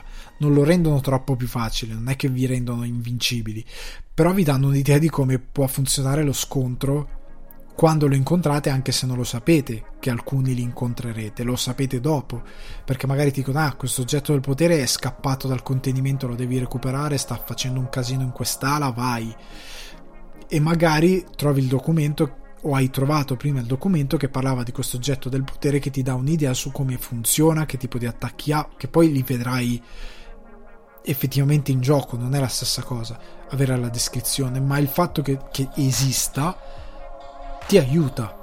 Puoi anche non trovarlo quel documento, eh? può essere che non lo trovi, però è molto bello. È molto bello che entrando in determinate aree che pensi possano essere tutte uguali, tipo entrate nei bagni di control, perché se sono dei bagni in control, sono tutti uguali, eccetto uno. E io mi ricordo la sorpresa a un certo punto in game di entro in un bagno e dico sarà il solito bagno, ci sarà dentro uno dei tanti oggetti che mi aiutano a potenziare, che mi aiutano a sviluppare i potenziamenti del personaggio come della pistola, ma niente di più. Sono entrato e c'era l'universo. Ora non so neanche più dove cavolo è quel cacchio di bagno, però è stato bello. Eh, come è bello che ci siano delle aree accessibili ancora prima che si sblocchino determinate cose, ma che ti bloccano perché l'edificio è senziente, che è una, co- una soluzione molto più elegante rispetto a metterti ah non puoi entrare qui è, come fanno molti giochi no qua non puoi entrare non è ancora il momento c'è la voce che ti dice così. Oppure semplicemente ti mette un muro invisibile. Il fatto che tu possa entrare in determinate aree e che ti, queste aree ti dicono No, l'edificio ti blocca perché è senziente, quindi è giustificato a livello narrativo, ha tutto un altro valore. È tutto un altro lavoro, vuol dire che il developer ci ha pensato a queste cose. Come il fatto di non poter entrare perché devi sbloccare delle cose, il developer ci ha pensato e non in modo posticcio e poco organico con quello che è la narrazione. Quindi è molto bello che ci sia tutta sta roba. Control è è il gioco della generazione. Per favore giocatelo perché è stupendo. E ora hanno fatto uscire eh, quello delle fondamenta come DLC e ora uscirà eh, AWE. Esce questa settimana che finalmente fonde eh, Control con Alan Wake perché come visto in Quantum Break e come finalmente asserito in Control con Remedy che ha finalmente nuovi diritti il, Alan Wake è potuto, eh, ha potuto esistere grazie a uno di questi oggetti del potere e sono nello stesso mondo. E il Bureau of Control stava indagando su quanto è successo a Bright Falls e ad Alan Wake e non sanno che cosa è successo. E finalmente avremo un incrocio di questi due mondi. Poi io spero con tutto il cuore facciano Alan Wake 2 vi prego vi prego fatelo. Um, però sono già felice che ci sia questo, questo eh, incontro mh, mm, tra due narrative di due giochi diversi, due epoche diverse, che sia così ben amalgamato, perché come scoprirete se giocherete Control, vi prego fatelo e troverete i segreti relativi a Alan Wake, è tutto inserito molto bene e non sminuisce quello che succede in Alan Wake, anzi ehm, gli dà una tra virgolette spiegazione che si collega a Control, ma che non sminuisce l'orrore che c'è in Alan Wake, perché comunque questi eventi soprannaturali sono soprannaturali. Cioè, non è che leva il fatto che esistano delle forze inspiegabili per l'uomo, cioè rimane sempre lì questa cosa. C'è un filo di mistero di fondo c'è sempre nella narrativa di Remedy. Quindi, questo era l'ultimo gioco di Remedy. C'è previsto un eh, Crossfire X, ma non ho idea di cosa sia, onestamente. Ehm, però concludendo, Remedy è sia per idea di come si sviluppa un videogioco, sia come idea di come si fonde narrativa videogame, una delle case più importanti che ci sono nel panorama videoludico una delle più importanti in assoluto. e ogni loro titolo, da Max Payne a Control, è un piccolo capolavoro, escludendo Alan Wake American Nightmare che in verità è un DLC. Cioè, Microsoft ci ha voluto fare i soldi, ma è un primo DLC a epoca Xbox 360. Però è un DLC. Prendendo Max Payne, Max Payne 2, Alan Wake, Quantum Break e Control, io vi posso dire che ogni singolo titolo è un piccolo capolavoro, tranne forse Quantum Break che è il meno riuscito di tutti questi, ma è comunque un bellissimo videogame. Cioè se dobbiamo dare dei voti, Max Payne è 9, Max Payne 2 voti abbozzati, eh, non, non, faccio punteggi 9,8. Max Payne è un 9, Max Payne 2 è un 9, Alan Wake è un 9, Quantum Break è un 8 e mezzo, 8, ecco sì, ho appena detto non faccio i mezzi, facciamo 8, è un ottimo gioco, Control è un 9 abbondante, non è 10 ma è un bel 9 grosso, è un 9 bello ciccione. Certo, quelli più vecchi li dovete inquadrare nel loro tempo, ma rimangono ottimi titoli della storia del videogame. E vi consiglio, ripeto, vi stresserò per sempre. Giocate Control, per favore, è un, veramente un capolavoro. Veramente un capolavoro. Piccoli difetti, non è un gioco perfetto, come non ho ancora giocato un gioco perfetto, ma è un capolavoro. Bellissimo, divertente, con una storia appassionante. Se vi piace questo tipo di mistero soprannaturale, control è una cosa che neanche in televisione ci siamo arrivati a fare una cosa così ben strutturata e arricchita. Non c'è, non c'è neanche al cinema una cosa di questo tipo. È meraviglioso, veramente meraviglioso. Ed è una delle esperienze che mi sono più divertito e emozionato a, a giocare. È proprio completo sotto ogni punto di vista e ti soddisfa dall'impatto grafico, da quello di gameplay e da quello dello storytelling. È meraviglioso. Concludendo, con eh, Remedy è forse uno dei pochi studios che è anche un autore videoludico, nel senso che ha un'idea di videogame che porta in ogni suo titolo e che ha una, uno storico che non sia legato a un archetipo che ripete quasi copiandolo e incollandolo, ma che propone sempre qualcosa di nuovo. Perché la mia personalmente amata e odiata Rockstar è una casa di sviluppo che ormai fa GTA con evoluzioni relative e che lo ha fatto prima nel mondo moderno e poi nel Far West con secondo me dei grossi difetti quando è andato nel Far West non epocali ma dei grossi difetti e dei medi difetti quando ha portato GTA 5 ma comunque ha creato dei titoli che sono copia di se stessi spudoratamente ancora e ancora. Remedy ogni volta propone qualcosa di nuovo. Ha scelto un genere primario, che è il gioco in terza persona, ma non propone sempre lo stesso gioco, è sempre nuovo. È sempre nuovo, è sempre diverso, è sempre interessante ed è sempre divertente. Anche Rockstar è sempre divertente, ma non c'ha quella forza lì. Come Ubisoft è probabilmente sempre divertente, ma non sempre fa un gioco nuovo. Per altri motivi di Ubisoft magari ve ne parlerò in un altro speciale. Probabilmente farò uno speciale sulle case videoludiche, ecco, faccio, parlo di un paio di case videoludiche per dire cosa mi piace di qui, cosa mi piace di là, cosa mi piace di meno. Chiudo, chiudo su Remedy, geni totali, chiudo in un modo quasi celebrativo recuperate per favore tutti i loro titoli, sono meravigliosi. Amate Sam Lake alla follia, che è un uomo bellissimo e meraviglioso nella sua genialità. E giocate Control e um, a presto. Continuate le vostre vacanze. Ciao.